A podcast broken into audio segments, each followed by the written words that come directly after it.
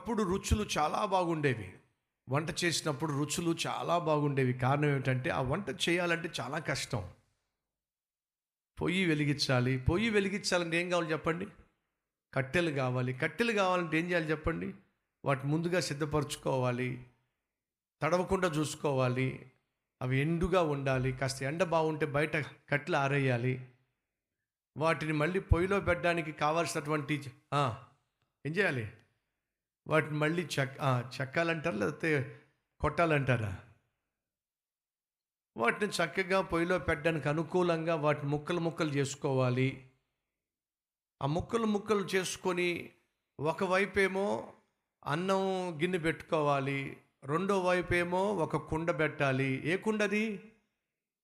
నీళ్ళ కుండ. మీకు తెలుసో లేదో, ఆ విధంగా కాగిన నీళ్లతో స్నానం చేస్తే శరీరంలో ఉన్నటువంటి నొప్పులన్నీ పోతాయండి. ఇప్పుడున్నటువంటి నీళ్లు వేరు, ఇప్పుడున్నటువంటి వేడి వేరు. ఇప్పుడంతా కూడా హీటర్లే కదా, అన్ని గీజర్లే కదా.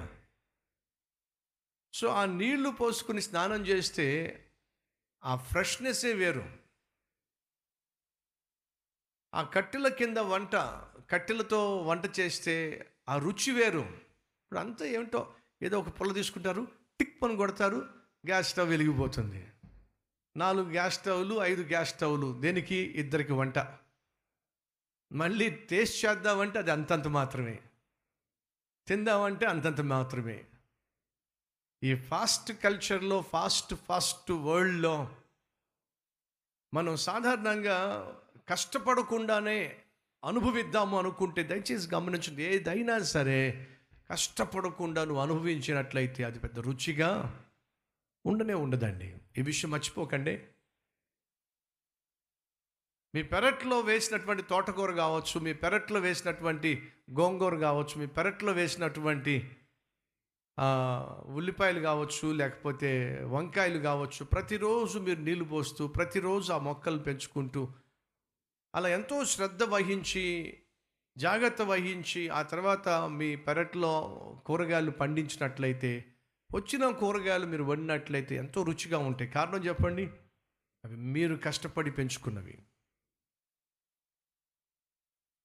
ఎందుకు ఈ విషయాలు మీతో పంచుకుంటున్నానంటే, మన జీవితంలో ఏదైనా సరే కష్టపడిన దాన్ని అనుభవిస్తేనే సుఖం ఉంటుంది. ఇంకొక విషయం చెప్తా వినండి, సుఖానికి భోగానికి తేడా ఉంది. చెప్పండి ఏంటో? సుఖానికి భోగానికి తేడా ఉంది. చెప్పండి ఏంటో తేడా? నీతిమంతుడు నిశ్చయముగా తన కష్టార్జితము అనుభవిస్తాడు. నువ్వు కష్టపడిన దానికి నువ్వు అనుభవించే ఫలమే సుఖం. ఎవరో కష్టపడి సంపాదించి తెచ్చిపెడుతుంటే కూర్చుని మేయటం చూసారా, అది భోగం. ఇప్పుడు మీకు అర్థమై ఉంటుంది. ఇంతకీ మంది భోగం టైపా లేకపోతే సుఖం టైపా? ఒకసారి ఆలోచించండి. కష్టపడి సంపాదించిన దానిలో సుఖం ఉంది, కష్టపడకుండా మేసే దానిలో భోగం ఉంది. కష్టపడడం చేతనైతే, ఆత్మీయత నీలో ఉన్నట్లయితే, కష్టజీవి అయినట్లయితే ఎదుటి వ్యక్తిని అర్థం చేసుకుంటాం. తృప్తి కలిగిన వ్యక్తి అయినట్లయితే కలిగి ఉన్న దానిలోనే ఆనందిస్తావు. అంతేకాదు, ఆనందాన్ని చుట్టూ ఉన్న వాళ్ళకి పంచి పెడతావు. అలాంటి జీవితం దేవుడు నీకు ఇవ్వాలని ఆశపడుతున్నాడు. కోరుకునే వాళ్ళు ఎవరైనా ఉన్నారా? ఉంటే నాతో పాటు కలిసి ప్రార్థన చేయండి. ప్రతి ఒక్కరూ ఉన్న చోట ప్రార్థనలు ఏకీవించాల్సిందిగా కోరుతున్నాను.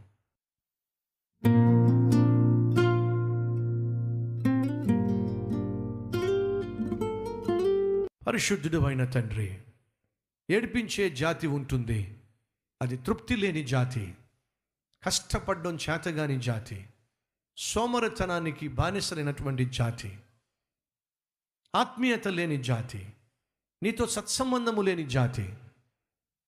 ఏమున్నప్పటికీ వాటిని కలిగి ఆనందించటం చేతగాని, అసంతృప్తితో మునిగిపోయేటటువంటి జాతి. వాళ్ళు సంతోషంగా ఉండలేరు, చుట్టూ ఉన్నవారిని సంతోషంగా ఉండనివ్వరు. వారు ఆనందించలేరు, చుట్టూ ఉన్నవారిని ఆనందంగా బ్రతకనివ్వరు.